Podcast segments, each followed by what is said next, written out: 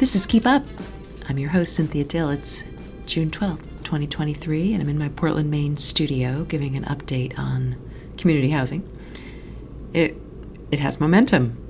In case you didn't hear, uh, I was the guest at the Portland Rotary last week to give a talk on the developments in Cape Elizabeth around housing, and that went well. And on June 26th is the big day. For 45 minutes in the evening, I have the opportunity to present the idea of community housing to the Housing Diversity Study Committee, which is a, um, on its face, a temporary ad hoc citizen committee formed by the town council to make recommendations about housing. But if you spend time at the meetings, it's a political brawl, and the meetings last like two and three hours, uh, chaired by a guy who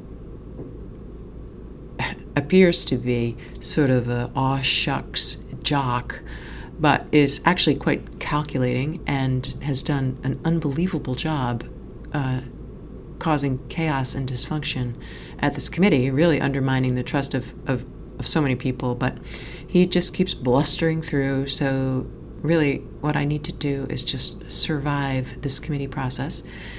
And I think I will because it's a good idea, and there's thoughtful people on the Housing Diversity Subcommittee who will hopefully see through the petty politics and just embrace what is a good idea for Cape Elizabeth, and that is to use 10 acres of Gullcrest to develop affordable housing. And the more I put meat on the bone, as I'm required to do on June 26th, the more I'm convinced that this is a winning idea because we own this land, it's zoned for housing, it's nearby to other affordable housing that looks nice and that we all appreciate and can think in our minds comfortably about replicating because it's a success story. We already have a recipe for success, and we have a location that's literally right across the Spurwink River to uh, duplicate that success. So it's very exciting. And in terms of some of the obstacles that a lot of people like to remind me of, one of them being the construction costs and especially the development of the road. And to that, I say that, you know, uh, past is prologue. We have, as a town, built a road at Gullcrest, Cooper Drive, as well as Denison Drive. It was 20 or so years ago. It cost, I don't know, less than $2 million, and we bonded it over 20 years. And that project is basically what we would be doing for community housing, building a similar road, probably similar in length. And so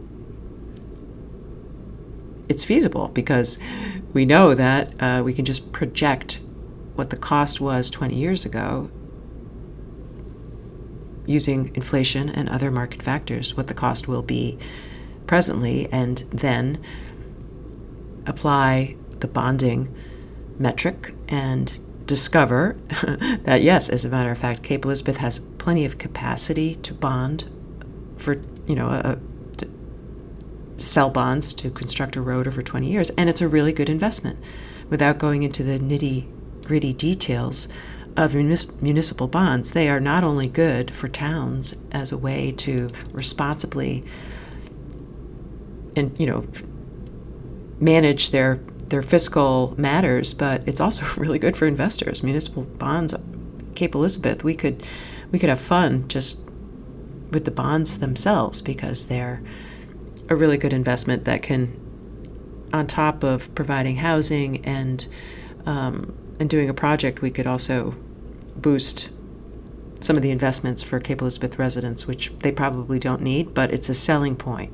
that that this project could actually result in the issuance of bonds connected to a really great project. Imagine if Cape Elizabeth is the leader in Maine and perhaps even in New England for affordable housing in the suburbs that's really focused on families and, and the needs of the communities and not necessarily what the bottom line is for developers and, and packaging these multifamily low income housing projects that are so popular using the low income tax credit. So, the reason why the construction costs will be substantially less in Cape Elizabeth is because the town owns the land and will be contributing the land, which, just to give you an example, in the Dunham Court project that was rejected by the voters in Cape Elizabeth, that project, the acquisition costs of the land were over a million dollars.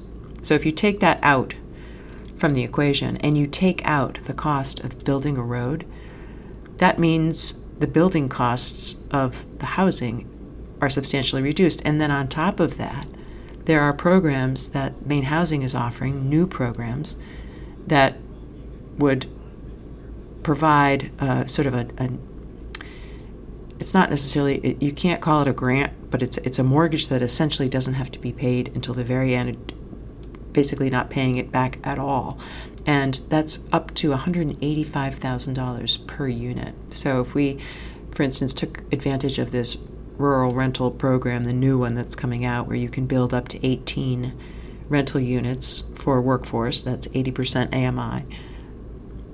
180 up to $185,000 in state money per unit would be on top of subtracting from the cost of the development, the land, and the infrastructure, and that makes it achievable. That makes it very feasible, and it allows us to make housing that is more oriented towards families, not one bedroom, you know, one bedroom, very small apartments in a very tall building. This instead can be the kinds of housing that families and people who live in beautiful Cape Elizabeth uh, expect because that's what's all around. I mean, just having a big eyesore of a, an apartment building in the middle of town where all the poor people are going to live is just not it's not a dignified way for low income families to live in our community, to be segregated in a type of housing that is exists nowhere else.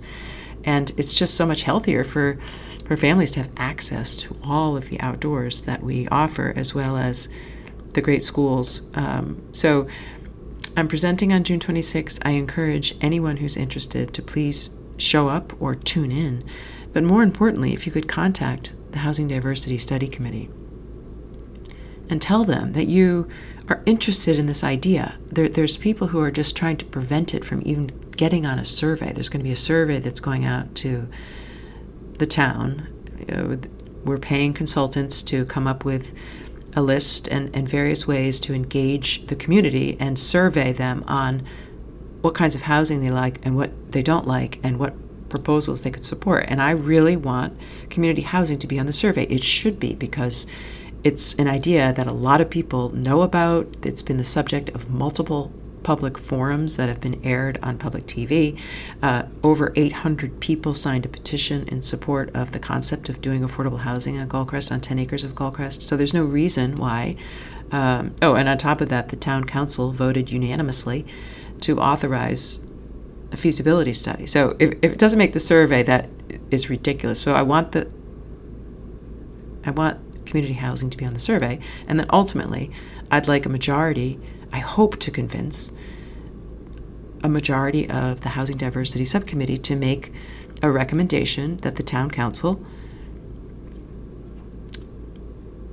study this further and, and, support it because because this is how we can act and we have to act quickly if we're going to do something in our lifetime. But but the, but the, the calendar is is is quite doable and what that would take is getting through this Housing Diversity Study Committee process by getting on the survey and then hopefully having a vote by the committee to the town council, the town council taking it up. And if interested, we would have to authorize a bond. We'd have to put out RFPs for designs.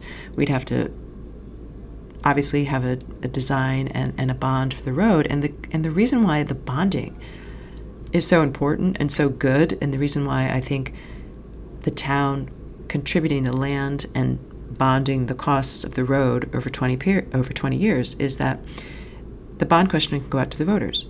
So that way, very early on, we will have a very accurate uh, gauge of community support for this concept because everyone who goes into the voting booth can either support the bond or not, and they'll know all the details. They'll know exactly how much this is going to cost and they can vote for it. And if we get through that hurdle, then it seems to me developers who may have some degree of unease because of what happened with Dunham Court would know that the community is behind this concept. The land and the road is not something they have to worry about.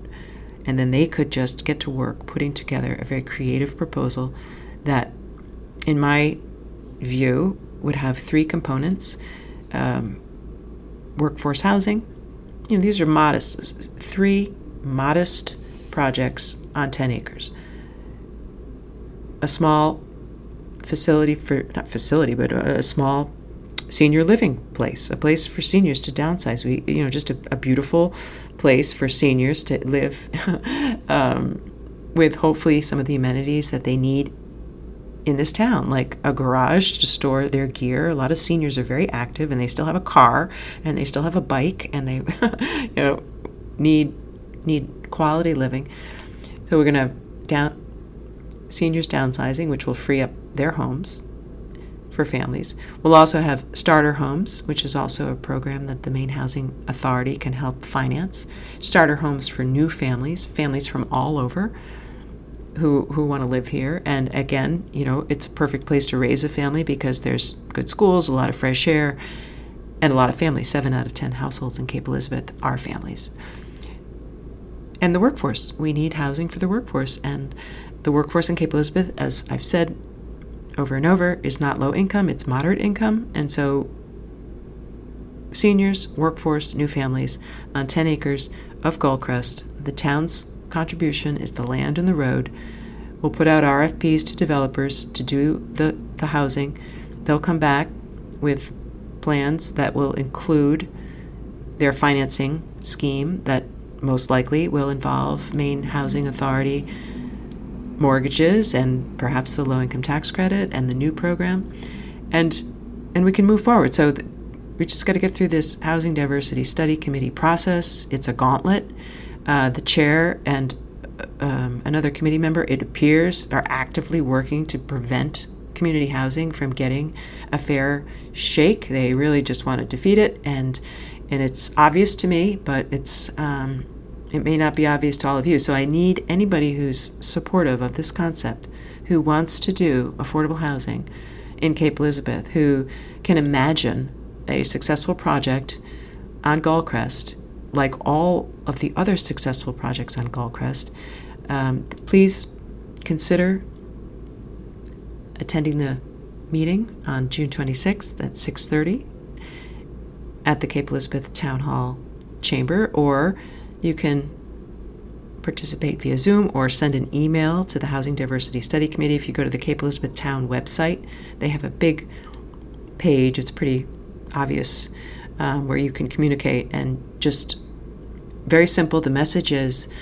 uh, please support community housing, public house, or excuse me, affordable housing on 10 acres of Gullcrest, included on the survey, and recommended to the town council. It, it's it's an idea that um, is one of very few that are practical and feasible and exciting. So we do have momentum. Um, of course, we're going against the wind a little bit with the structure of the Housing Diversity Subcommittee and the dysfunction and the distrust among the committee members, and that what seems like, um, I don't know, just kind of a weird path that they're taking to accomplish their goals and do their work.